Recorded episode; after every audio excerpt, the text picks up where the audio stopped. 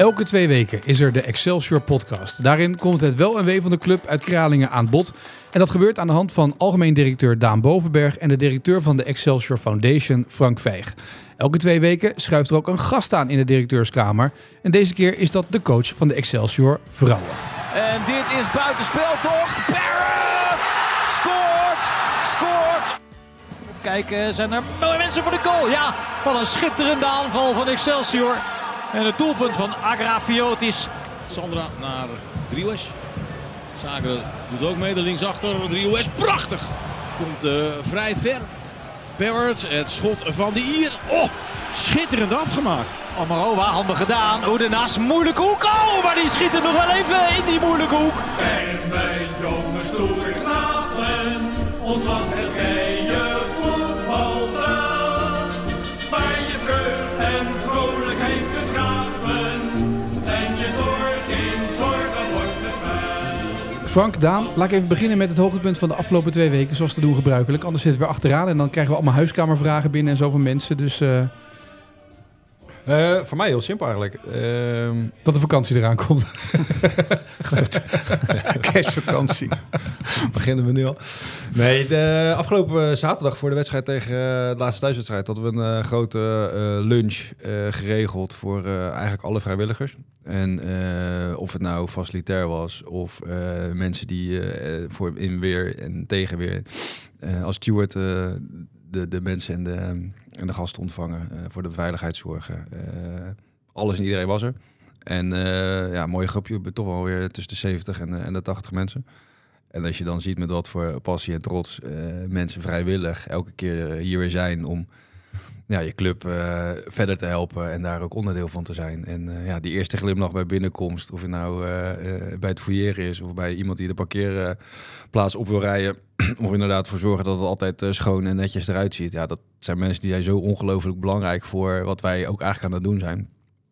En uh, nou, het maakt me altijd wel trots om te zien dat die mensen daar ook echt zo van genieten om dat te doen.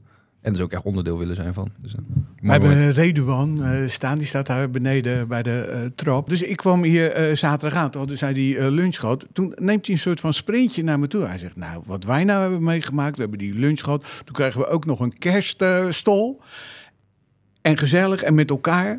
Ja, dat is echt wel, dat, dat vond ik ook mooi. Ja, maar dat is iemand anders dan El Jacobi voor de duidelijkheid. Hè? Want Ridouan is voor veel voetballuisteraars gelijk, ja, dat is, uh, gerelateerd ja, ja, ja, ja, aan El Jacobi. Ja, ja. Nee, ik ben blij dat je het even uitlegt. En voor de duidelijkheid. En nogmaals, je kan dus nooit echt genoeg je waardering laten blijken. Dus dat probeer je op, zeker op zo'n uh, moment te doen. Maar ja.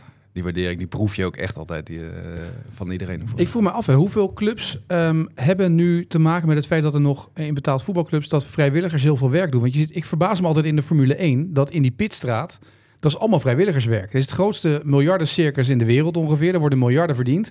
Maar er wordt een oproep gedaan en er staan er veertig mensen in de pitstraat vrijwilligerswerk te doen om die auto's te wegen en dat soort dingen allemaal. Ja. Maar hoeveel gebeurt dat nog in betaald voetbal? Nou, voor een heel groot deel wel. Je ziet wel dat het steeds verder professionaliseert natuurlijk in, uh, in elk opzicht. Dus dat er steeds meer functies bij komen, dat er steeds meer uh, uh, ja, vraagstelling ook zit om ja, niet meer alleen vrijwillig, maar ook uh, overdag uh, natuurlijk met dingen bezig te zijn. Maar de hele voetbalindustrie is nog wel, zeker op organisatieniveau van wedstrijden, uh, wel heel erg gebaseerd op mensen die, nou, al dan niet vrijwillig of semi-gewillig, wel echt met hun beste beetje voor, uh, voor je club willen zijn. En vanuit liefde voor je club. En uh, ik denk ook dat je dat zo moet houden. Want dat is ook wel een onderdeel van het gevoel wat je krijgt op het moment dat je ergens naar binnen stapt. Van, uh, uh, ja, dat heb je liever. Dat dat mensen zijn die ook op die manier betrokken zijn bij je club. Dan dat je iemand hebt die... Uh, Die je betaalt en die gewoon uh, van de ene deur naar de andere deur schuift om, uh, om zijn werk te doen. Uh, ja, daar heb je gewoon een heel ander, uh, heel ander beeld krijg je daarbij. Helder. Uh, Frank, aan jou de eer om onze gast te introduceren zoals te doen gebruikelijk. Dat doe ik uh, dit keer met een tekst van uh, iemand anders. Oh echt? Dus misschien gaat het daarop uh, vooruit. Maar Richard Mank is onze uh, gast en die is hoofdtrainer uh, van onze Eredivisie uh, vrouwen. En die vrouwen, vrouwen blijven natuurlijk per slot van rekening, ook al zijn ze voetballen, ook altijd vrouw. Die hebben een ranglijst gemaakt van de meest aantrekkelijke trainers ter wereld. Voetbaltrainers ter wereld. En op de eerste plaats is uh, Richard daar geëindigd. En dat motiveren ze als volgt. Eerst de logica. Wie anders dan Richard Mank staat op nummer één als knapste trainer van de wereld. Mank is hoofdtrainer van de Excelsior Vrouwen, hoewel hij vaak zegt dat ze als veertienjarigen trainen. Misschien vandaar dat ze de afgelopen jaren laatste zijn geworden. Maar dit seizoen presteren ze uitstekend en gaan ze de winststop in als nummer acht. We besnappen wel dat Richard een jongere vrouw aan de haak heeft geslagen. Dat is misschien een leuk onderwerp om straks nog eens uit te diepen. Ondanks dat hij misschien niet altijd even soepel uit zijn woorden komt, maak je met zo'n verschijning natuurlijk een hoop indruk. En daarnaast komt deze trainer altijd aan met de nieuwste Apple gadgets en schoenen. Nou, dat is een introductie, hè? Dat is zeker een introductie, ja. Ja, welkom ja. in deze podcast. Dankjewel. Uh, jij bent een gadgetfreak of niet? Ik uh, hou wel van uh, dat soort dingen, ja. ja? ja. En, en dan is het puur, zeg maar, beroepsmatig ook? Of omdat je al jarenlang nee, verslaafd nee. bent aan dit soort... Uh... Nou, verslaafd niet, maar uh, voor uh, de voetbal uh, kan je het goed gebruiken. Maar noem eens uh, een voorbeeld dan? Uh, nou, ik werk met een iPad in plaats van een laptop. Uh, Zo. Mooi. Ja. ja, dat hoor je echt haast nooit. ja, ja. ja, nee, maar goed, het is, dat is toch weer anders. Ja. Uh, uh, nou, als er gauw het nieuw op de markt komt, dan uh, ga ik altijd wel even kijken. Uh, je bent trainer van, van de vrouwen. Um, uh, die doen het dit jaar uh, op zich uh, best aardig, toch? We doen het goed. We staan de achtste en ja. uh, zijn we hartstikke blij mee. En, uh, ik denk dat we een heleboel wedstrijden zijn we tot het einde in de wedstrijd gebleven. Dat was in de jaren daarvoor was dat wel anders. Uh, We hebben het Ajax moeilijk gemaakt, Twente moeilijk gemaakt, wat toch uh, de grote teams zijn. En uh, ja, we winnen ook wedstrijden. Uh, ja, en wat is het, het grote verschil dan? Uh, nou, sowieso samenstelling van de spelersgroep is het verschil. Maar ook wel de speelwijze. We hebben dan voor een iets andere speelwijze gekozen. Uh, in vijf drie twee en dat werkt toch beter. Met de wingbacks en dat soort zaken allemaal? Ja, bij ja? ons staan ze dan nog wat lager. Maar, okay.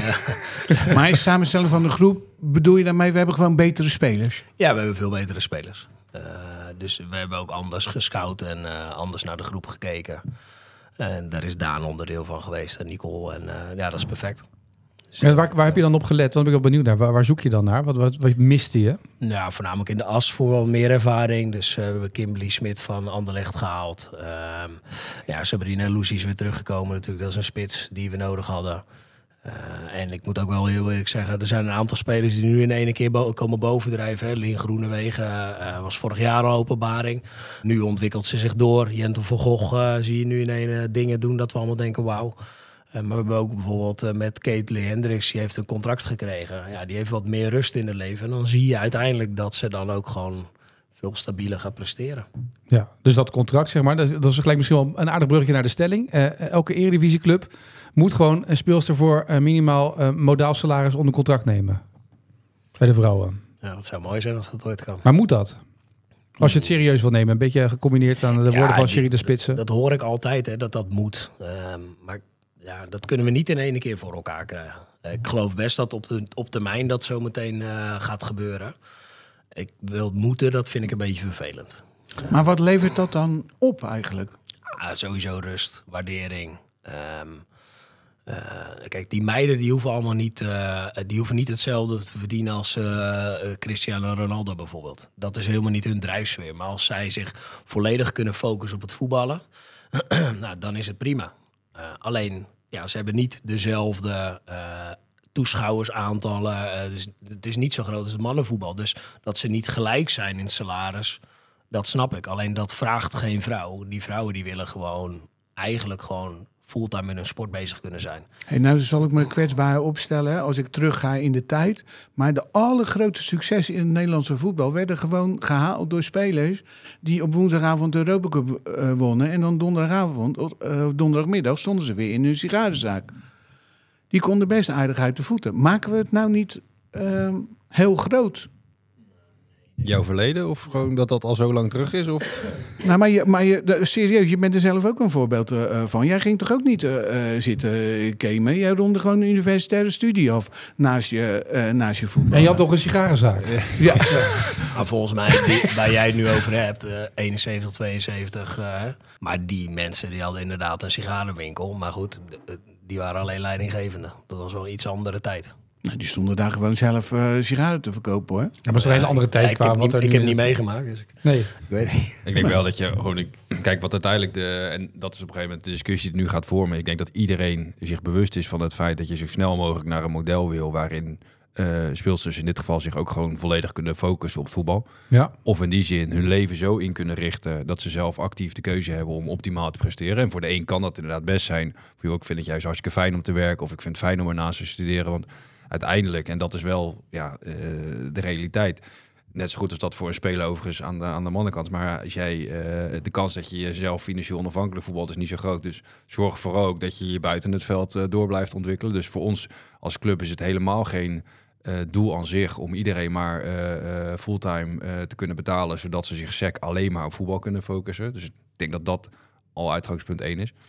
En twee wordt het denk ik heel belangrijk in welke volgordelijkheid en welke stappen je dingen gaat doen. En de discussies die nu momenteel lopen binnen het vrouwenvoetbal zitten heel erg op, met name op die licentie-eisen, waarin heel erg gepusht wordt van oké, okay, hoe gaan we ervoor zorgen dat die betalingen plaats gaan vinden. En, maar dat gebeurt dan op een manier waar je wel even met elkaar goed over na moet denken. Wat is dat relevant? Of is dat, nee, nu is, is het moment handig om door te pakken natuurlijk, want het gaat maar, nu goed. En maar, dus is het moment daar om door te pakken. Exact, maar hoe doe je dat vervolgens? Hè? Ja. Want uiteindelijk is het dan, uh, inmiddels is het de situatie dat je vier contractspeelsters tegen een bepaalde uh, waarde uh, moet hebben. Nou, dat moeten er uh, dan acht worden of twaalf worden. Of, terwijl ja, je kan ook kiezen voor een model waarin je zegt, joh, we willen liever de hele breedte uh, iets geven, in plaats van dat we uh, op acht uh, gaan focussen in eerste instantie.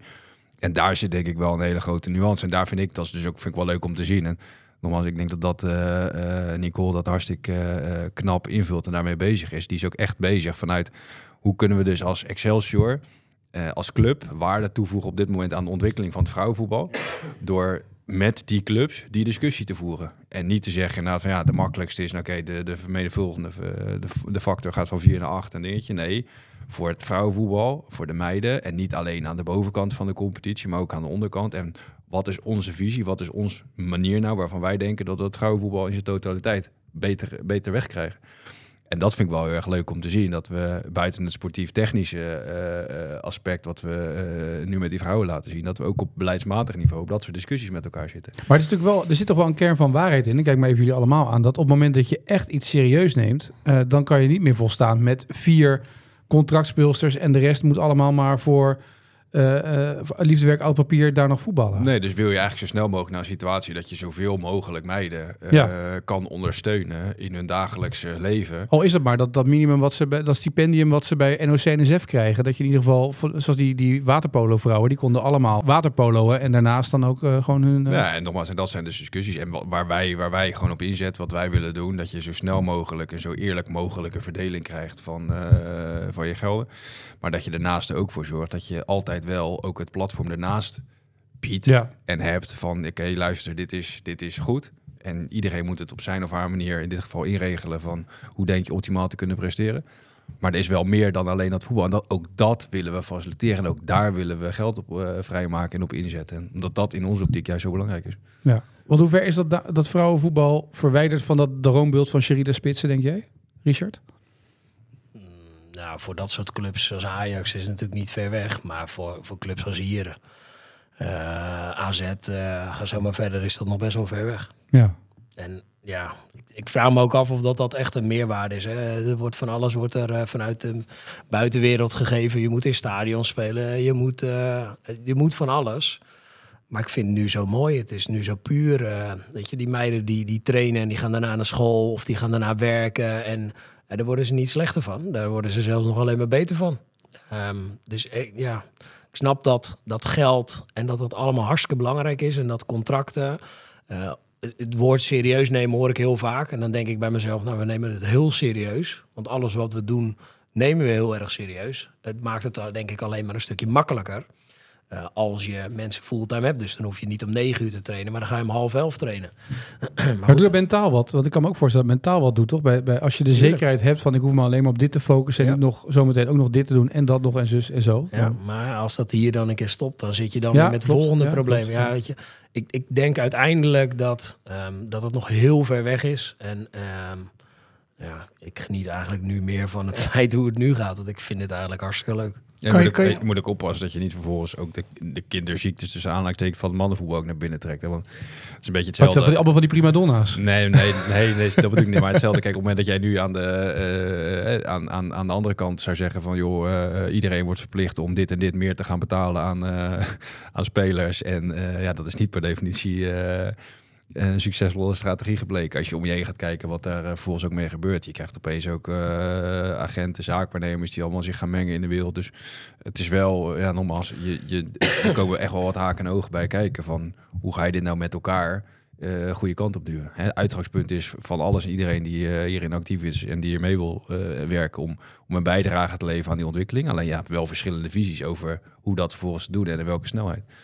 Maar want die snelheid, dat is inderdaad wel van belang. Dus dat betaalde voetbal, dat, dan ga ik ook nog een keer terug naar het verleden. Ja. Dat bestaat, d- daar stond Excelsior trouwens uh, aan de wieg, sinds negentien vierenvijftig. Ja. Toen, heb je echt, toen heeft de hele tijd geduurd voordat de echt grote miljonairs in dat voetbal uh, kwamen. En dat elke modale voetballer zich ook onafhankelijk kan spelen. Is het nou niet zo dat we veel te snel in dat uh, vrouwenvoetbal die vijftig jaar proberen te overbruggen? Nou, te snel weet ik niet. Nogmaals, ook dat zal de toekomst uitwijzen. Hè? Want uiteindelijk, uh, ik vind denk het wel heel goed is... je moet proberen om te leren van het verleden... en waar kan je uh, afslagen nemen die, uh, die je vroeger niet per se gedaan hebt. Ik denk ook dat het niveau van de clubs... en het niveau van de, de aantrekkingskracht van, van, van voetbal... En, en de commercie die eromheen hangt... ook niet te vergelijken is met, met, met, met hoe dat destijds uh, was. Als je dan gaat kijken naar wat zat er in, een, uh, in, in, in de meer aan supporters... wat zat er in de Kuip aan ja, supporters. Dat was versus, half leeg. Wat, ja, nou, ik bedoel maar te zeggen. Dus, dus weet je, uiteindelijk uh, uh, ja, moet je bij dit soort dingen denk ik altijd heel erg oppassen... dat je vanuit historisch perspectief gaat redeneren... in plaats van dat je redeneert van oké, okay, wat ligt er vandaag de dag uh, voor? Dat is een sport die uh, het snelst groeit uh, in de wereld. Dat is een sport... die uh, heel veel mensen juist trekt... die vooralsnog niet naar het voetbal gingen of naar het voetbal kwamen. En ook nog eens een doelgroep is die vele malen jonger is... en een doelgroep die vaak voor heel veel clubs moeilijk te bereiken is. Dus ik denk dat het een weerspiegeling is van de mogelijkheden die het biedt. Uh, hè, dus vanuit, vanuit naar de toekomst kijken... eerder dan dat het ja, als een verlenglat of, of een vergelijking... Uh, naar de historie getrokken moet worden. Want ja, dat is sowieso uh, appels met peren vergelijken. Kan jij nog eens, om uh, uh, um het concreter uh, te maken hoe zo'n carrière eruit ziet... het verhaal van Isa Potov vertellen, onze keeper? Uh, wat zij allemaal doet, bedoel je? Uh, ja, hoe ziet er dan zo'n dag uh, eruit? Maar die is ook een jaar uh, vol prof uh, geweest? Ja. ja, het mooie is bij Isa uh, heeft natuurlijk... Uh, uh, H B O V, volgens mij heet dat, uh, die opleiding gevolgd. Werkt nu in de zorg. Um, en zij uh, is elke morgen hier. Stapt dan in een autootje. Gaat dan tot zes uur werken. Een paar jaar geleden is ze naar Ajax een jaar gegaan. En daar kon ze inderdaad uh, echt wel tegen minimumloon. Volgens mij uh, kon ze daar een jaar fulltime concentreren op voetballen.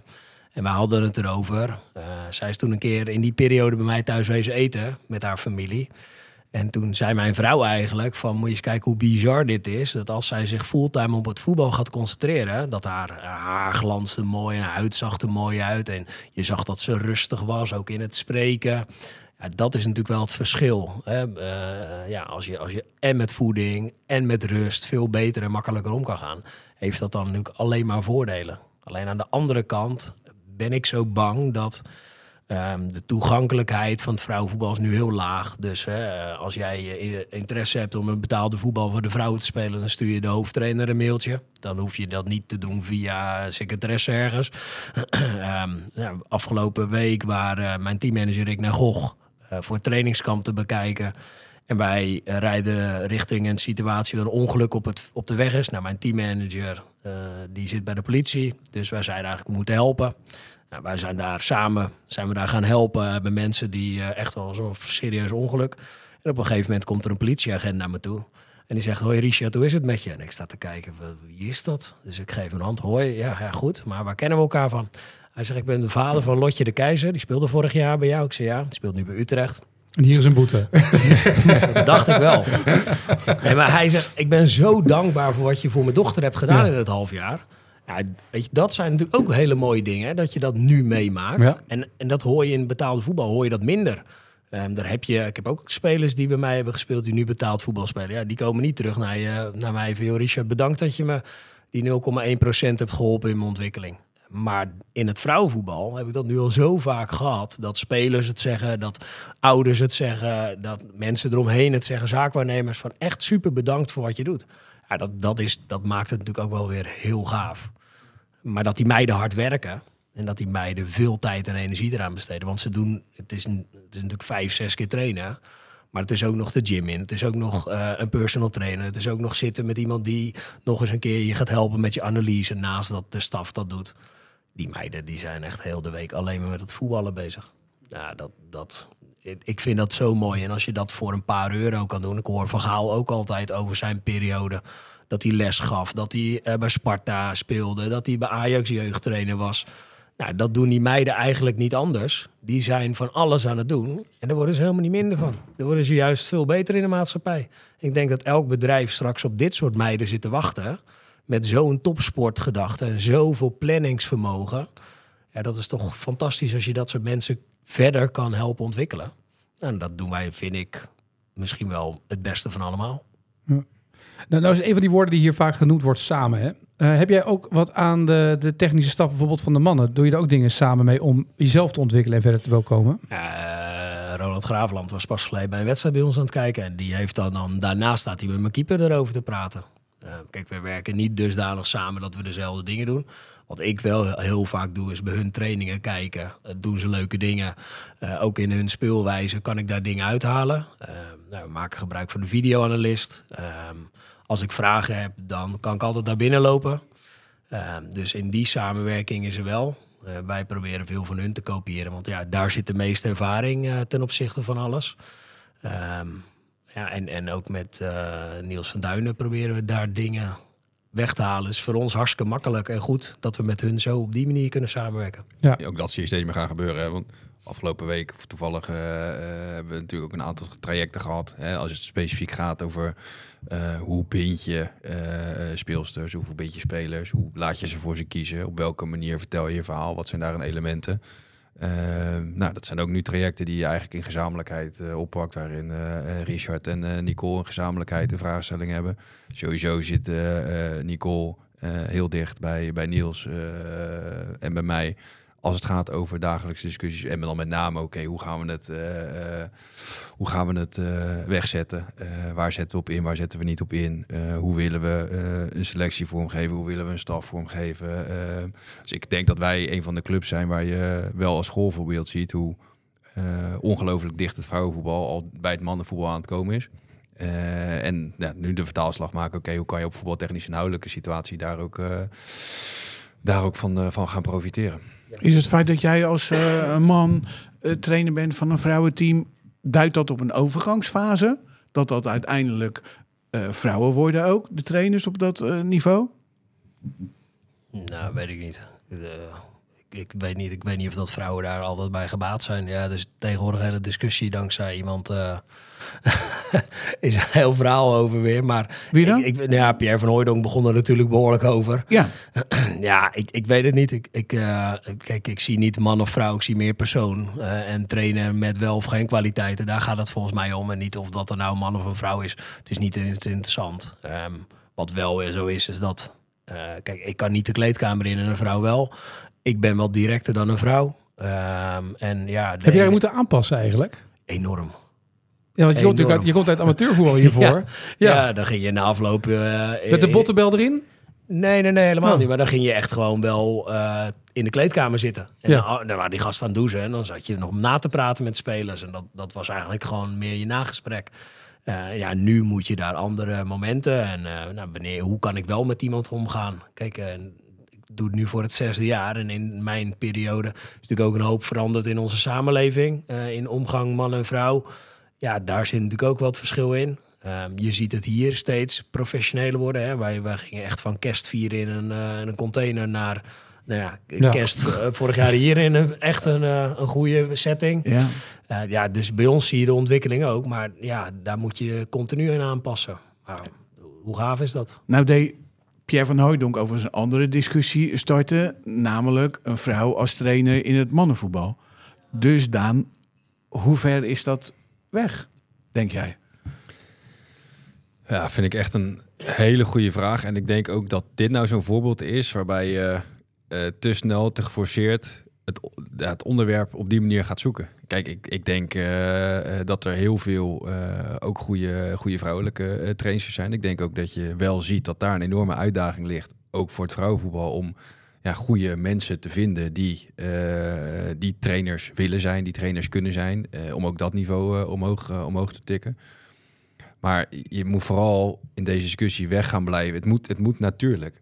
En, en zolang het wordt van, uh, dat is een beetje hetzelfde met al die uh, vrouwenquota's. Of hè, er moet, uh, nu moet een vrouw uh, in het bestuur. Of nu moet, weet je, laten we gewoon met z'n allen daar relaxed over doen.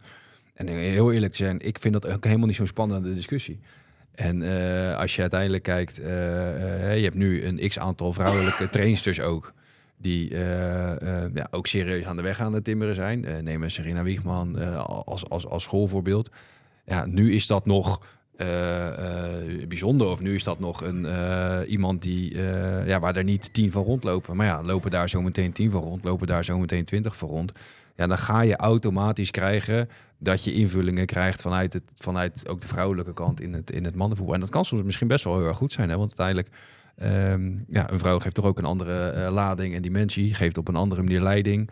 Uh, dus ik denk dat dat best wel een interessante dynamiek uh, met het zich mee Interessant is wel dat dat vaak over de rug van voetbal gaat. Uh, want als je nou gaat kijken in korfbal... Ja, dat is ook een discussie. Ja, maar ja. Heel, met uh, politie is hetzelfde. De politie inzet over de rug van het voetbal. Uh, dit gaat ook over de rug van het voetbal. Terwijl als je het hebt over... Uh, nou, laten we zeggen, voor het, uh, het voorbeeld uh, hockey. Alison Annen was dat bij de vrouwen, was zij de bondscoach. Wij weten inmiddels hoe dat, uh, voor, wat voor bewind dat was. Maar bij waterpolo, bij... Uh, volleybal, bij uh, korfbal is dat niet eens uh, een discussiepunt. Ja, maar, maar, maar eigenlijk is precies dat, dat is exact ja. wat ik bedoel. Ja. Kijk, en doordat er op het voetbal zo'n lading op specifieke onderwerpen wordt gelegd, dus en omdat je Sherida Wiegman misschien ook hebt, dat is nee, maar ook daar in gewoon Nederland. Relaxed ja. over ja. uiteindelijk. En, en je moet gewoon zorgen dat je de invloeden van, van, van beide kanten uh, blijft zien en blijft waarderen. En uh, een vrouwelijk uh, uh, uh, trainster, onderdeel van je staf... en of een hoofdtrainer is of geen hoofdtrainer is... of kan een hele positieve invulling geven aan... net zo goed als dat een, een, een, een man dat aan, aan de vrouwenkant kan. Hè, dus je moet volgens mij ook oppassen. En je gaat zeggen, oké, okay, vrouwenvoetbal... dus dat moeten alleen maar vrouwelijke coaches zijn... moeten alleen maar vrouwelijke scheidsrechters zijn... moeten, want dan sla je ook de, de, de, de, de plank mis, want dat moet niet de essentie zijn. En je ziet dat dat langzaam uh, uh, door gaat zuipelen. Dat zie je ook... Uh, uh, ja, dat is wel mooi als je... Uh, ja, met elkaar die discussie voert, maar niet uh, ja, zo geforceerd zoals dat uh, in de media gebeurt. Want inderdaad, bij andere sporten of bij andere omgevingen waar dat uh, eigenlijk heel normaal is, heb je heel de discussie niet. Ja. Waarom? Ja, voetbal groter is, hè? Exact, ja. Ja, dat zijn volgens mij continu bewegingen. Want je hebt, je, vroeger had je natuurlijk, was iedereen oud-voetballer. Ja. Daarna kreeg je de hele tijd van uh, trainers die geen oud-voetballer waren. C E O's-achtergrond. Bij C E O's achtergrond, ja, de laptoptrainer, ja. ja. de geleerde trainers. Ja, dat is elke keer. En, en de vrouwen worden nu... Ja, wat gaan we straks ook krijgen? Ja, is, is iemand die op mannen valt. Nou, mooi toch? Als dat ook een keer gaat gebeuren. Uh, en, en alle vormen ga je ze krijgen. Ja, ja je ziet nu ook, hè, op, op directieniveau zie je het ook ontstaan. Ja. Uh, dus ik, ik denk nou, het contract als... met de directrice van de K N V B is juist verlengd natuurlijk. Ja. Hè? We drie jaar het mandaat ja. voor haar. Ja. Ja. Ook een voorbeeld daarvan. Ja, ja. precies. Um, voordat we naar Franks voicemail gaan, uh, even nog één vraag, Richard. Wat is er nou dit jaar, want je hebt het net gehad over de kwaliteit van de speelsters. Wat is nog meer voor jou als trainer dit jaar veranderd? Heb jij uh, dingen... Uh, anders kunnen doen dit jaar in, in de ontwikkeling voor jezelf? Nou, proberen structureel dingen anders te doen. Dus we hebben nu een assistent-trainer uh, erbij... die uh, uh, gewoon alle trainingen er is. Dat hadden we voorheen niet. Werkten we ook met heel veel vrijwilligers. uh, dus dat maakt het uh, uiteindelijk voor mij ook wat makkelijker... om wat meer te zeggen, nou, jij doet de training, ik stap daar weg. Alleen dat is een ontwikkelproces. Dus daar zijn we nu heel erg druk mee bezig. Uh, de staf is dus ook daadwerkelijk wat kleiner geworden... Dat is anders. Ja, en dat betekent dat Nicole en ik ook over andere dingen kunnen praten. We hoeven het niet meer over randvoorwaardelijke dingen te hebben. Maar we kunnen het gewoon over ontwikkeling hebben. Dus ontwikkeling van de staf, ontwikkeling van de speelwijze. Um, waar we voorheen eigenlijk met andere zaken bezig waren. Laten we maar zorgen ons hoofd uh, boven water kunnen houden. Ja, dat hoeft nu niet. Um, we krijgen veel complimenten van iedereen. Dus dat werkt ook een stuk fijner. Uh, dus ik moet zeggen, ja, in de samenwerking, vooral met de staf... maar ook met Nicole, is, is dat zo ontzettend prettig. En, en kan ik eigenlijk ook mijn ei kwijt. Ja, nu zorgen dat we dat verder doorontwikkelen. En dat we daar op een andere manier uh, ja, ook nog verder mee kunnen. Ja. Frank, tijd voor de voicemail? Ja, laat maar uh, even luisteren. Laten horen, ja. denk ik. Ja. Dit is de mobiele telefoon van Frank Vijg. Ik kan nu de telefoon even niet opnemen, maar als je me een sms'je stuurt, bel ik je zo snel mogelijk terug. Hallo Frank, ik heb een kalender gehad van de Excelsior Foundation. En het was ontzettend leuk. Het was een hele leuke ochtend en we hebben genoten met z'n allen.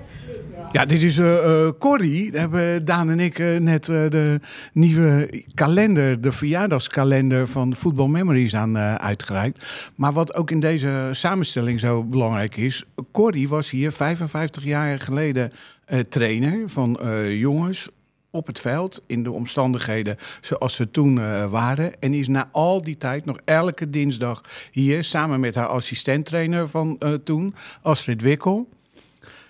Ja, en dan, dan maak je een soort van cirkeltje uh, rond van, uh, van mensen die als pionier daar hebben gestaan en ja. er nu nog steeds zijn. Mooi. Dat is ook wel eigenlijk uniek, toch? vijfenvijftig jaar geleden trainers te zijn uh, in, in deze voetbalwereld. Ja, dat is toch uh, fantastisch. En je hebt daar Pieter Kramer, die, die leidt voor oud-eerste elftal uh, spelen. Ja. En die leidt Football Memories en die uh, leidt Walking Football. En die beide zoons, waarvan Sander uh, ja. de een is en uh, de bekendste, die trainde bij uh, haar. Echt waar? En die komen elkaar dan hier nog zo af en toe tegen. Mooi. En die kalender, wat is dat, wat is dat dan wat jullie net hebben uitgereikt? Want ik zag dat hele groep mensen en ik zag hier met microfoons en Frank stond in pak. Dus ik dacht dat het zal vast belangrijk zijn. voor, ja. voor Frank of voor die mensen? Nee, voor, ja, voor die mensen en voor Frank. Want als Frank in pak komt, dan moet je heel belangrijk zijn, heb ik geleerd vorige Frank keer. Frank heeft heel verkapt. Hè? Dus dat is uh, de Football Memories. Dat zijn uh, uh, inderdaad uh, mensen zoals uh, Frank net omschreef. Die zijn ook wat meer op leeftijd. En uh, ja, om... om zelf ook een beetje bij te blijven, heeft hij uh, voor hun, tussen aanhalingstekens, een, uh, een kalender gemaakt met alle verjaardagen en alle leeftijden erop. Zodat hij zelf ook nog een beetje goed kan onthouden wie, wie wanneer jarig is. En dat uh, presenteren we dan met alle egaars in pak en uh, alsof het voor, uh, voor de deelnemers is. Maar wij weten beter. Maar die krijgen ze allemaal, die kalender? Ja, want het vertegenwoordigt... Het is het een ver, symbool uh, ja. natuurlijk voor het feit dat je hier elke dinsdag uh, bent, maar dat er van allerlei relaties ontstaan tussen die uh, mensen. Die houden elkaar allemaal een beetje in de gaten. Ja. En die weten nu ook precies uh, van elkaar wanneer ze uh, jarig zijn en hoe oud ze dan uh, worden. En dan wordt er gebeld of er wordt iets afgesproken. En dat, uh, ja, dat, dat is ook onderdeel van nou, onze dingen, community. Een, uh, een, een felicitatie of een kaartje op een verjaardag. En zeker op die leeftijd wat dat allemaal doet. Ja, precies. Hartstikke leuk. Dat en die Corrie is drieënnegentig, hè, voor alle helderheid. Ja. Bijna. S M S't zij of uh, doet ze WhatsAppjes sturen? Nou, ik denk dat zij best wel uh, van de modern is. is. Ja. Ja. Okay. En ben je trouwens ook van totale mensprincipe? Dus alle verjaardagen bijhouden en alle verjaardagen van alle partners bijhouden en dat soort dingen allemaal? Ik stuur uh, denk ik uh, nou, gemiddeld elke speler wel een berichtje per week. Ja? Uh, met, uh, met van alles. Ja? Ja. Maar, dus, uh, ook uh, verjaardagen, ook uh, uh, nou, hoe is thuis. Het complete verhaal vind ik wel uh, heel belangrijk. Ja, en dat, dat, dat doe je via de app of doe je het ook in gesprekken nog met iedereen? Uh, gesprekken. Uh, ja. Ik heb voor het trainingskamp heb ik allemaal een, uh, een kaartje voor ze geschreven. Dus ik stuur ze ook wel eens een, een mailtje of ik geef ze een briefje of uh, een post-it. Uh, nou, uh, verzin het maar. Wat staat daarop dan? Uh, ik ben trots op je of uh, ik vind dat je het geweldig doet of ga zo door. Of uh, nee, op een post-it bijvoorbeeld. Uh, ja, ik probeer ze eigenlijk op alle mogelijke manieren maar laten merken hoe trots ik ze op ze ben. Is dat een voorbeeld van waar vrouwen gevoeliger voor zijn dan mannen? Nou, ik weet niet of ze er gevoelig voor zijn, want ik zou het ook leuk vinden om een kaartje voor jou te krijgen. Maar ik denk, ik denk wel. Ja. Ja. Nee, maar ik denk wel dat dat, dat is meer iets hoe ik in elkaar zit. Uh, hoe ik met mijn spelers in mijn uh, werk. Uh, dus ik werk echt wel uh, vanuit de groep uh, ben ik bezig om die meiden mee te trekken in het hele verhaal. En ik merk dat ze dat heel erg positief ervaren. Ja, dus de... Nou ja, het is toch, eh, Robert Maaskant is toch ook beroemd geworden met de briefjes onder de uh, hoteldeur doorschuiven. Met zeggen, kanjer, je gaat ze opvreten bij R B C in de ah, tijd. Weet je, het gaat niet zozeer om het briefje, maar het gaat nee. gewoon om het feit dat je aan mensen laat weten dat je gewoon trots op ze bent. Ja. En die meiden die, ja, en die meiden die lopen hier altijd. En ik vind, uh, weet je, soms voor een wedstrijd app ik ze allemaal van, joh, ik, weet je, morgen gaan we knallen. Morgen gaan we die wedstrijd pakken. En dan krijg je duimpjes terug, of weet ik wat allemaal. Maar ik vind ook soms andere manieren vinden om mensen te laten weten dat ze het goed doen of wat ze goed doen. Uh, ja, is ook goed. En ja. Ik vind een appje sturen van gefeliciteerd, dat doe ik nooit. Dus ik bel ze altijd. Even. Oh, je belt dat eventjes. Ja, vind ik leuk. Ja, dat is ook mooi. Ja, heel goed. En uh, het trainingskamp, uh, dat is ja. natuurlijk ook wel tof om nu op trainingskamp te gaan dankzij uh, een actie wel, bij de Business Club. Hè? Ja, maar dat, dat, het feit dat we op trainingskamp gaan, dat is uniek. Maar het feit hoe het tot stand is gekomen, dat vond ik helemaal geweldig. Gewoon dat er een speler op een podium gaat staan en dan Iemand stapt vanuit die businessclub naar voren en die zegt: oh jongens, kom op, even allemaal helpen. En hoe snel dat ging, dat was echt bizar. Um, dus dat maakt dat we echt een hartstikke mooi trainingskamp in Goch uh, gaan doen. Uh, ja, en dat we daar uh, met heel veel plezier, uh, ik in ieder geval ga werken. Ik weet niet of het leuk gaat worden voor de meiden, maar uh, dat kunnen ze pas achteraf zeggen. Goch is in Duitsland, vlak over de grens bij Nijmegen. En daar is, ligt een fantastisch hotel met fantastische velden. Uh, indoorvelden, zwembaden, uh, goede kamers, goed eten. Uh, dus we zijn daar van de week geweest om daar te kijken.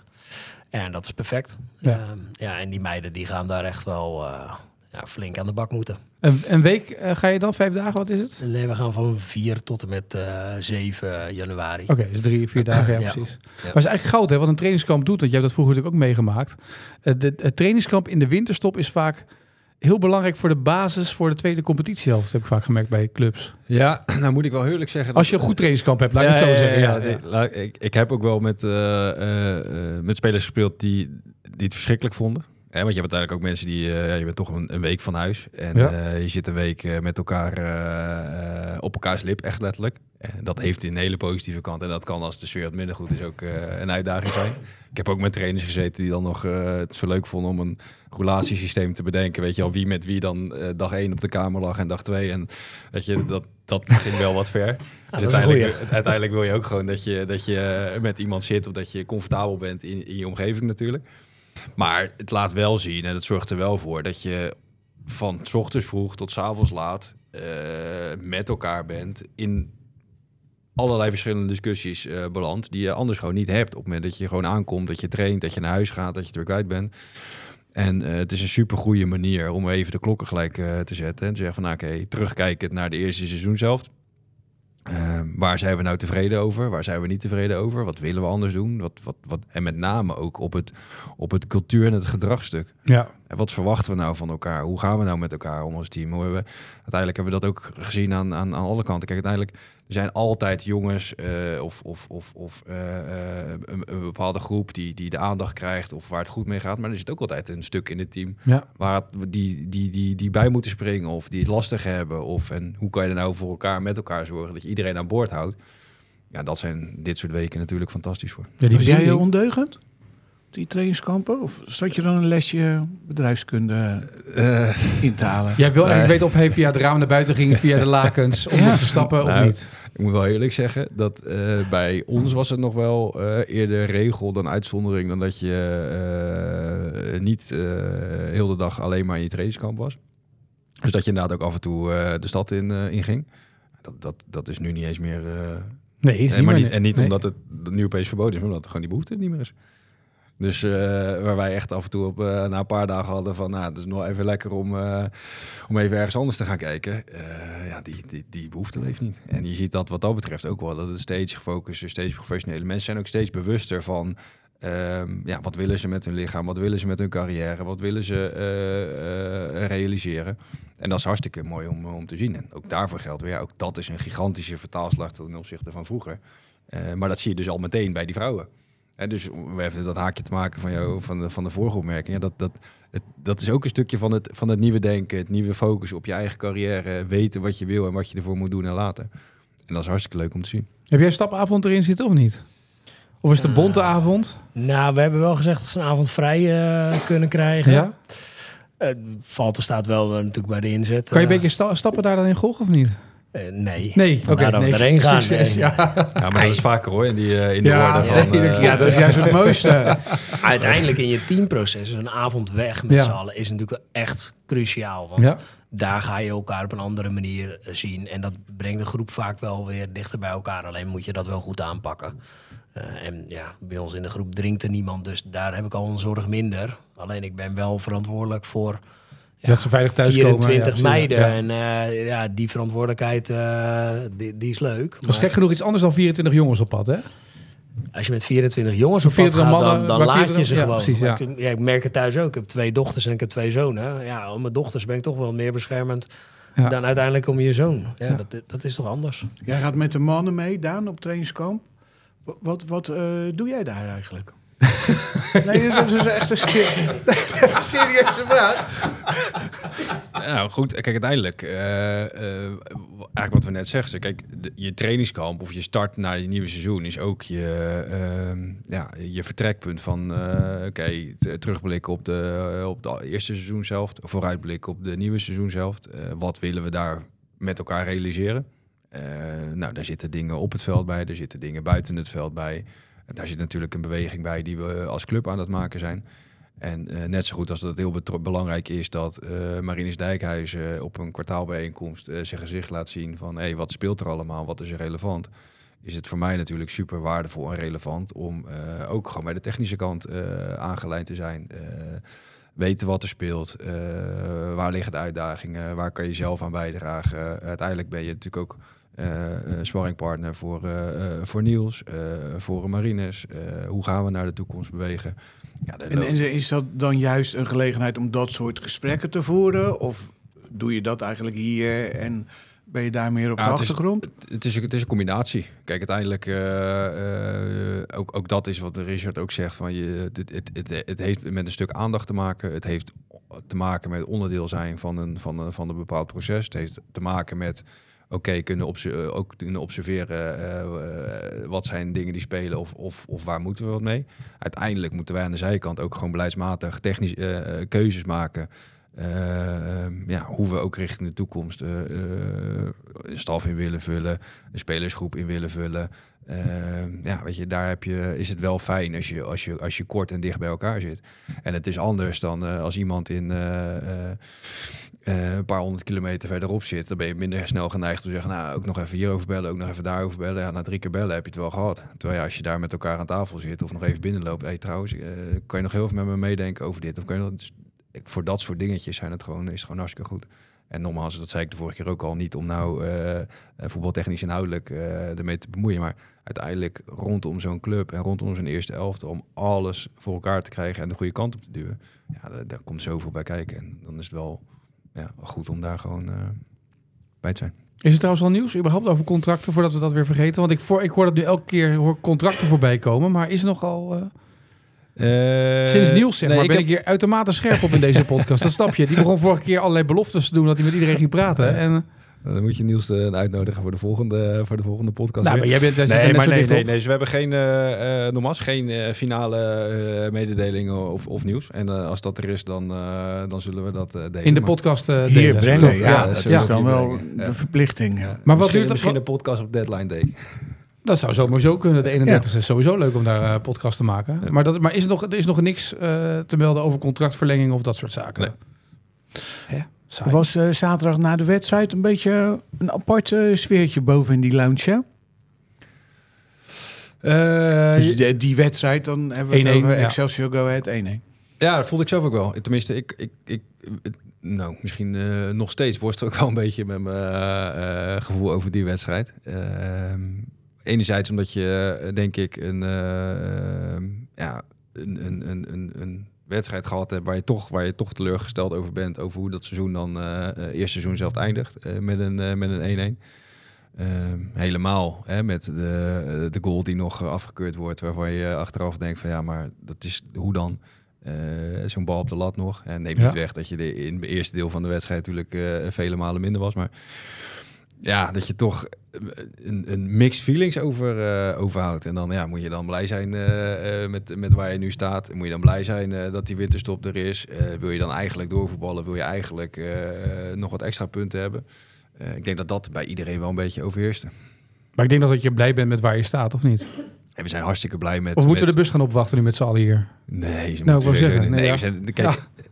In de basis ben je natuurlijk hartstikke blij met waar je staat. Twaalfde. Al, alleen ja. feit is wel dat als je kijkt naar uh, waar je had kunnen staan. Ja, maar dat dus had kunnen staan. Ja, en, weet ik niet. Ja, tuurlijk. Dat is zo. Maar uiteindelijk, kijk, je, in zo'n wedstrijd of in zo'n speelweekend zie je al van wat voor kleine dingen het afhankelijk ja, is. Ja. Ja, een, een keuze van een scheidsrechter hier op het veld. Een keuze van de scheidsrechter bij uh, Utrecht R K C. Een keuze van de scheidsrechter bij uh, P E C Zwolle. En eventjes los van de discussie of iets uh, uh, goed is of niet goed is. Je hebt zoveel verschillende variabelen waar je geen invloed op hebt. En ja. die uiteindelijk impact hebben op hoe jij ervoor uh, komt te staan. dan is het minste, of het enige wat je moet doen, is volledig focussen op waar je zelf invloed op hebt en wat je daarmee kan doen. En dan overheerst toch dat je uiteindelijk uh, uh, wel het idee hebt dat in de wedstrijden die je uh, zelf hebt gespeeld, uh, gewoon meer had kunnen, meer had kunnen realiseren. Ja. Uh, maar denk je meer over wedstrijd Volendam of P E C, waar meer in had gezeten tegen directe concurrenten? Toch? Uh, voorbeeld, ja. maar uh, Utrecht uit. Ja. Uh, maar ook zo'n, zo'n laatste wedstrijd. Uh, ja. uh, ik denk als je de, de statistieken erop naslaat en uh, ja, dat, dat we uh, meer punten hadden kunnen hebben dan we nu hebben. Ja. Los van het feit dat we een fantastische eerste seizoen zelf gehad hebben. Dat het, de energie, het enthousiasme, dat Kwaker zegt, ongelooflijk positief is. Als je de ontwikkeling ziet bij, binnen, binnen de staf, uh, hoe daar gewerkt wordt. Uh, hoe iedereen uh, overtuigd is van de stapjes die we aan het zetten zijn. De ontwikkeling binnen zijn spelersgroep, de ontwikkeling op individueel niveau. Dus dat is hartstikke positief. Uh, en daarom is het dus bijzonder dat je nou, toch zaterdag na zo'n wedstrijd wel even denkt van ja, hmm, even kijken waar... waar en waar iedereen, hè? Ja, nee, dat begrijp ik. Boven. Ja. ja. ja. Heb je, trouw, je hebt geen V A R, hè, trouwens, denk ik, of wel? Nee. Nee, dat is ook nee. wel eens lekker, toch? Dat je niet steeds hoeft te wijzen naar het scherm van... Uh, kan het nog nou, een keer... Nou, nee. Scheidsrechters die gewoon zelf een beslissing nee, nemen. Nee, hè? Bij ons zouden ze het echt gelijk moeten in. Uh, ja? Ja. Het zou nou, voor ons echt veel beter zijn. Het, het niveau, natuurlijk, als je het gaat hebben over... Hè, we hebben het net ja. even kort gehad over... Hè, wat gaat impact hebben om het ja. niveau omhoog te krijgen van het vrouwenvoetbal? En zit hem dat in salaris? Zit hem dat in betalen van... Nou, dat zit natuurlijk ook zo gigantisch in de begeleiding van, van wedstrijden... en de kwaliteit van scheidsrechters en...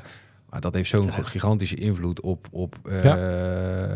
op, je, op je hele competitie. Heb jij veel voorbeelden dan waarin je denkt... als, hier een, uh, als we een V A R hadden gehad of een andere arbitrage... dat we meer punten hadden gehad of weet ik veel? Ik, hou, ik hou twee dingen altijd bij in een boekje. Ja? Eén is uh, blessuregevallen.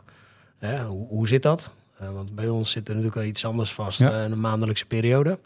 En ik hou altijd bij uh, uh, nou, welke momenten me opvallen in wedstrijden. En ik heb nu al zoveel momenten dit seizoen. Dat ik zeg van ja, in die wedstrijd of op dat moment maakt de scheidsrechter een fout. Dat kunnen ze anders doen. En ik heb er niet heel veel verstand van, maar dit zijn echt wel opzichtige fouten. En ja, dat is zonde. Dat is ja. zonde. En ik vind überhaupt in, in de hele... Want we hebben het nu over de Eredivisie vrouwen. Daarna, daaronder zit nog de Eerste Divisie.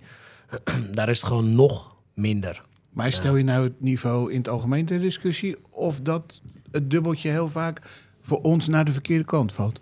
Nee, voor ons valt het dubbeltje gewoon in dit seizoen uh, vaak naar de goede kant. Oh. Waar het bij mij meer om gaat is dat ik echt gewoon vind dat... Uh, weet je, het, het kan niet zo zijn dat een grensrechter langs de kant staat...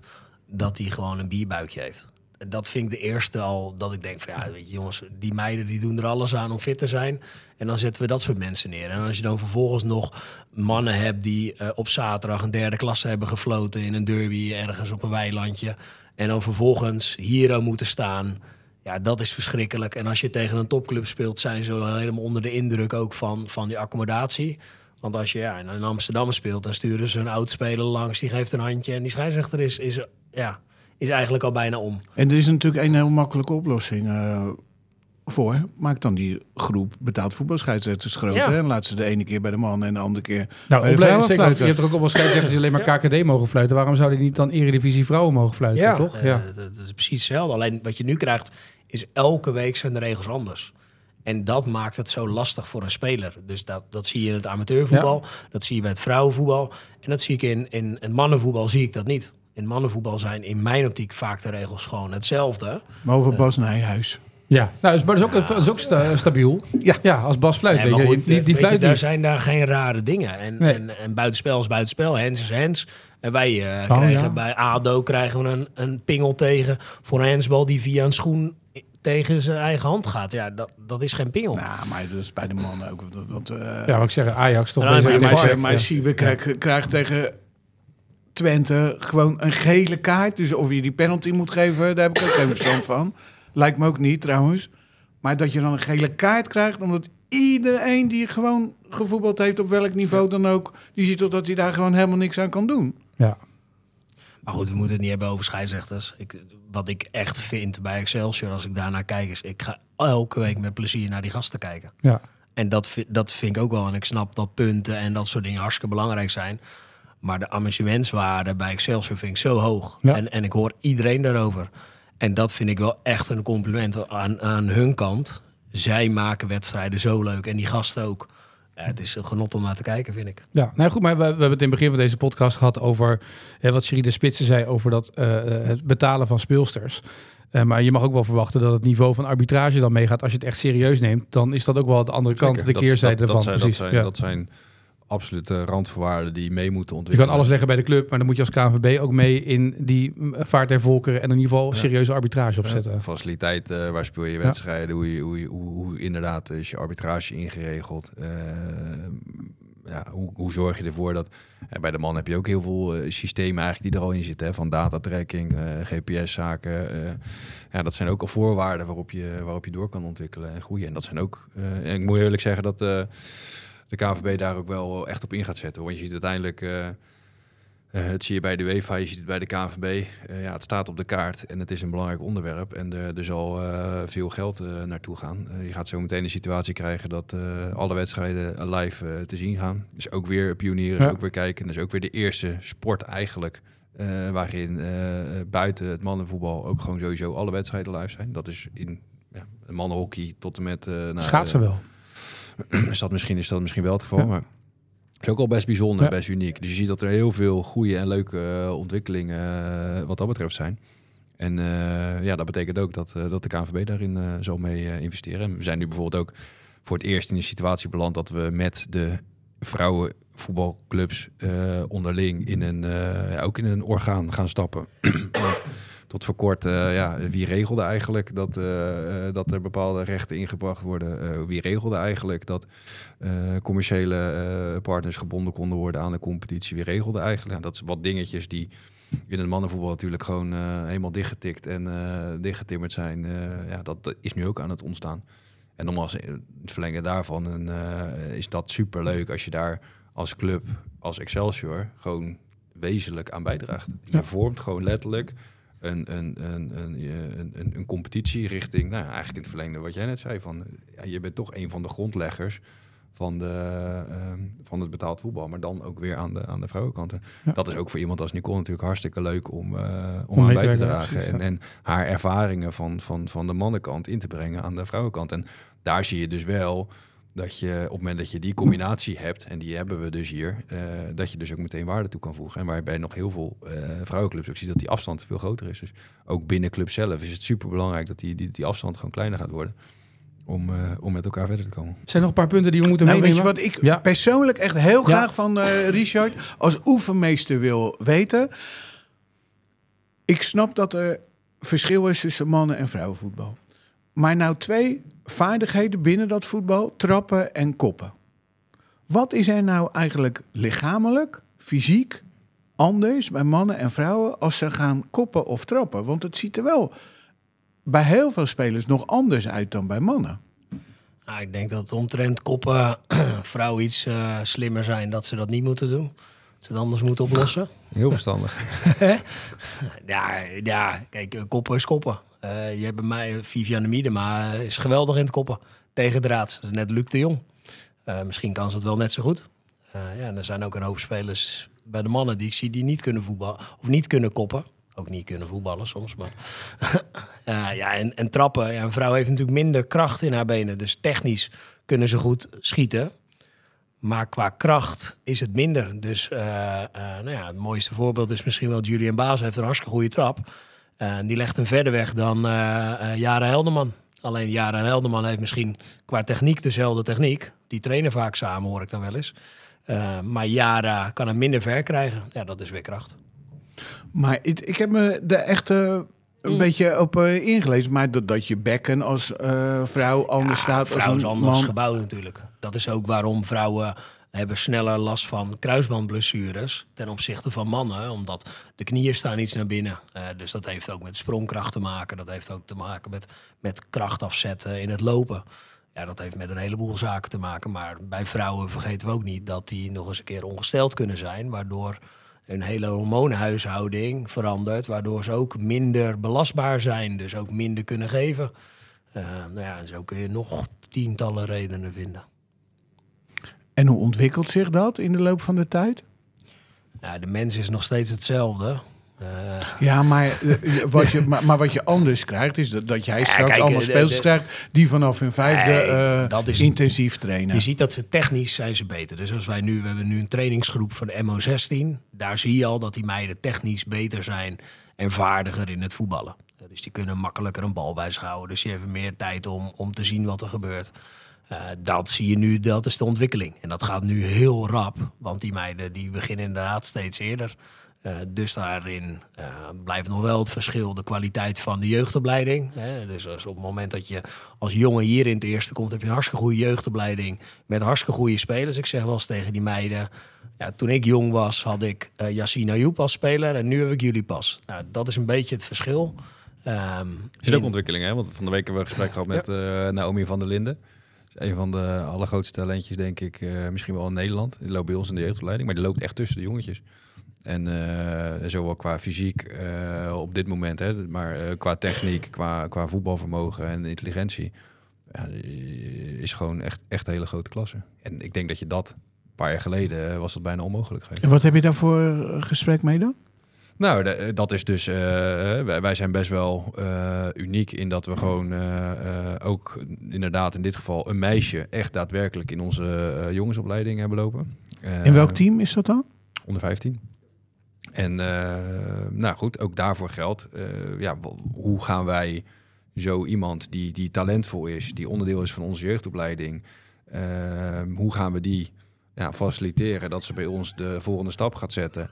Zowel in termen van uh, uh, uh, planning, ontwikkeling, technisch, tactisch, buiten het veld. Zodat ze zo meteen echt als, als, als, als ja, uh, volwassen of jongvolwassen vrouw uh, een stap kan maken in haar carrière. En nogmaals, dat is dus hartstikke leuk om te zien. Want daar is uh, uh, Rogier bij betrokken van de hoofdjeugdopleiding. Daar is Richard bij betrokken als hoofdvrouwenvoetbal. Daar is uh, Nicole uh, bij betrokken. Daar is uh, Niels onderdeel van. Dus dat zijn allemaal facetjes waarbij je dus wel inderdaad ziet dat er een ja, overlap gaat ontstaan tussen, tussen ook de hele voetbaltechnische kanten. En dan zit je met haar en haar ouders? Ja, zeker. Om een plan te maken. Ja. Dat is wat Niels vorige keer uitlegde, dat wil elke jeugdspeler die talentvol is verder wil. Ja, en zo kijken, we dus, zo, zo kijken we dus sowieso uh, naar onze jeugdopleiding, maar ook dus naar, naar meisjes in onze jeugdopleiding. Mooi hoor. Zeker. Heb jij nog dingen van de foundation die we nog even moeten meenemen? Of een agenda, mag ook. Uh, nou ja, van de foundation vind ik nog wel uh, belangrijk om uh, te zeggen, ook in de community uh, ja? gedachte, dat we uh, het verhaal dat wij... Daan speelde met hem, met uh, Sigi uh, Banjar. Die speelde ja? in, het elftal, in het eerste elftal van tweeduizend vijf tot tweeduizend tien. En die was altijd samen met zijn vrouw uh, hier. Die heb jij natuurlijk ook uh, meegemaakt. En... Um, Die, wil, die, die zegt, ja, wij hebben hier de mooiste jaren van heel die voetbalcarrière gehad. Geldt voor mijn man, die speelde, maar ook uh, voor mij. Werkt nu bij E.ON. Dat ja. is hier even uh, verderop. Zegt, ik wil wat uh, terug doen voor die uh, club. Kan dat in de foundation? Nou, die is nu uh, ingeschakeld in talentontwikkeling is uh, topsport. En die zit daar dan daadwerkelijk uh, heel regelmatig op donderdagmorgen. En dan helpt ze mensen die een... Uh, nieuwe banen uh, zoeken of die een opleiding uh, zoeken... of die gewoon bezig zijn om op te krabbelen in het leven. En daar uh, zit ze dan uh, tussen. En tegelijkertijd heeft ze ons als uh, doel aangedragen... in de kerstpakkettenactie van E O N... dat je niet kan kiezen tussen een ding met houtwol en... Ja. Uh, niet? En, en, oh. en uh, nootjes uit uh, tweeduizend eenentwintig... maar dat je dat geld aan, aan de Excelsior Foundation kan uh, schenken. En dat heeft ze ook in werking uh, gezet. En dat vind ik hartstikke mooi hoe dat dan ook weer bij elkaar uh, komt. En dan komt die man natuurlijk ook weer mee naar die wedstrijden... en die zit daar tussen die andere oud-eerste elftal spelers. Ja, daar hou ik van. Ja. Mooi. Ja, ik zag het aan voorbij komen op LinkedIn, het verhaal bij jou. Dus dat is mooi. En hebben we nog wat dingen voor de agenda? Voor de komende periode waar we nog even rekening mee moeten houden? Uh, nou, ik denk, nou ja, sowieso. Kijk, deze periode heeft natuurlijk enorm in het teken gestaan van, van afsluiten. Ja? Uh, dat hebben we natuurlijk gewoon, uh, tenminste afsluiten in, in het eerste seizoen zelf. Nou, uh, mannen is denk ik uh, duidelijk. Uh, vrouwen hebben we hier besproken. Ik denk dat je daar ook gewoon een hele mooie ontwikkeling uh, gezien hebt. Met gewoon een, een prachtige achtste, achtste plek. En jullie gaan dan naar de Champions League, toch? Ja, jeugdopleiding ook, hè? Want daar zijn we ook mee aan de, aan de slag gaan. Er zijn de onder vijftien, de onder zeventien, de onder achttien en onder eenentwintig inmiddels uh, kampioen geworden. Uh, dus ook daar zie je, uh, denk ik, een ontwikkeling van, mm-hmm. van, van mensen die daar tijd, energie en enthousiasme en kwaliteit in stoppen. Die zich aan het uitbetalen is. Dus voetbaltechnisch denk ik een hele mooie, mooie eerste, eerste seizoen zelf. En uh, ja, met... ook alles iedereen hebben we weer een verschillende kerstdiner, kerstfeest, kerstlunch of uh, wat dan ook gehad. En uh, we hebben nog de businessclub te gaan om uh, als kerstgala... Uh, ja, donderdagavond is dat, hè? Ja, ja. En dan zijn we ook wel echt eventjes uh, uh, twee weken uh, verplicht dicht. Uh, omdat ik ook uiteindelijk uh, ja, wel zie en ervaar ook bij mensen dat het, uh, dat het heel heftig is. Dat je uh, veel tijd en uh, energie van mensen vraagt. En uh, natuurlijk ook een, uh, ja, een, een, een, een, een hectisch bestaan en een leven is om binnen een voetbalclub actief te zijn. Dus we gaan ook echt even voor zorgen dat iedereen uh, de batterij weer op kan gaan laden. En uh, dat ze het tweede seizoen zelf weer, uh, weer kunnen knallen. Ja. Twee vacaturetjes nog? Ja. Ja, oh ja, ook. Ja, uh, wat dat betreft uh, zijn we nog steeds in ontwikkeling en, uh, en groeit natuurlijk. Uh, en met name ook op, uh, ook op commercieel gebied. Uh, nou, we willen verder, we willen door uh, ten opzichte van waar we nu mee bezig zijn. Uh, daarin hebben we natuurlijk ook twee hele specifieke peer- speerpunten gehanteerd waar we ook langs willen groeien. Nou, dat zijn de vrouwenvoetbal, dat is de jeugdopleiding. Uh, daar zit hartstikke veel uh, ruimte in om, uh, om nog uh, te groeien. Dus daar zoeken we uh, iemand voor die dat op een goede manier uh, in kan vullen. Commercieel medewerker uh, Commercieel dus. gezien. Ja, ja. Uh, en daarnaast, uh, en dat is meer uh, operationeel organisatorisch. We zien natuurlijk ook, uh, ook vanuit de commerciële kant overigens hoor, maar dan zien we natuurlijk ook dat uh, we zijn zo verschrikkelijk veel gaan doen de afgelopen jaren uh, ten opzichte van, uh, van vroeger. En dan heb je een businessclub uh, waar, waar je vroeger één keer in de maand wat deden. Hadden afgelopen week de afsluiter en toen uh, kwamen we tot de conclusie dat we eenenvijftig activiteiten hadden. Uh, Zo weinig? Oh. Nou, dan krijg je er nog bij de wedstrijdorganisatie van de, van de mannen, wedstrijdorganisatie van de vrouwen. Dus aan de organisatorische kant, om dat allemaal op eenzelfde manier kwaliteitsniveau in goede banen te leiden. Uh, vanuit commercieel oogpunt, hè, dat je ook altijd oog hebt vanuit uh, alle partners die daarin zitten. Daar uh, gaan we ook op zoek naar uh, versterking van het team. Dus we zetten ook daadwerkelijk uh, in, de, in het aantrekken van mensen ook kracht bij onze visie en ambitie om, uh, om door te ontwikkelen. En alle vacatures op de website, vacatures toch? Daar gaan ze komen. Ja. Uh, trouwens, jij gaat dus de eerste week van januari mee op trainingskamp, toch? Ja. Maar dan moeten we ook podcast opnemen. Dus ik zat te bedenken, kan ik jou geen microfoon meegeven? Je hebt een laptop. Als je dan toch aan het werk bent, dan gaan wij hier wel zitten op deze kamer, want dat kunnen Frank en ik uitstekend. Deze plek. Ik vind het helemaal goed. En dan bellen we jou leuk, in vanaf trainingskamp, ja. toch? Dat is wel leuk. Even het laatste nieuws horen daar vandaan. Ja. Uh. Bij deze geregeld. Nou, gaan we dat fixen? Dan eh, krijg jij de microfoon mee en dan leg je uit hoe dat werkt. En dan uh, hebben we over twee weken gewoon weer een podcast. Lekker hoor. Op mijn kamertje, lekker. Ja. We, we hebben gisteren nog duurzaamheid gedaan. Ja. Een vervolgbijeenkomst. We hebben uh, professor Rotmans aan ons gebonden als duurzaamheidsadviseur. Peter Callier, voormalig directeur, maar nog steeds eigenaar van uh, Stone, speelt daar een uh, rol in. Mensen uit de bouw, mensen uit de uh, mobiliteit. Zitten we bij elkaar, want daar moeten we ook mee aan de slag. En dat is een cliffhangertje voor een van de volgende keren. Dan uh, gaan we vertellen wat we dan precies uh, gaan uh, doen. Met Jan Rotmans begrijp ik hieruit. Nee, die hoeft er niet uh, bij te. Dat kan ook. Als je, als je dat, dat leuk. Uh, ja. Nou, uh, uh, alles uh, mogelijk. Oké, okay, mooi. Uh, volgens mij hebben we dan redelijk afgerond, toch? Voor deze aflevering, voor deze podcast. Wens ik jou een mooi trainingskamp. Dankjewel. Wens ik jullie ook allemaal fijne feestdagen. Ja, ja, het beste voor het jullie nieuwe jaar. Allemaal, hoor. En alle luisteraars, hè? En alle luisteraars ook, precies. En dan zijn wij in de eerste week van het nieuwe jaar terug met één iemand vanuit Spanje. En de rest zit hier gewoon uh, ja, op dit kantoor ergens een beetje onderuitgezakt uh, te luisteren naar de verhalen vanuit uh, de tapasbar. Tot dan, jongens.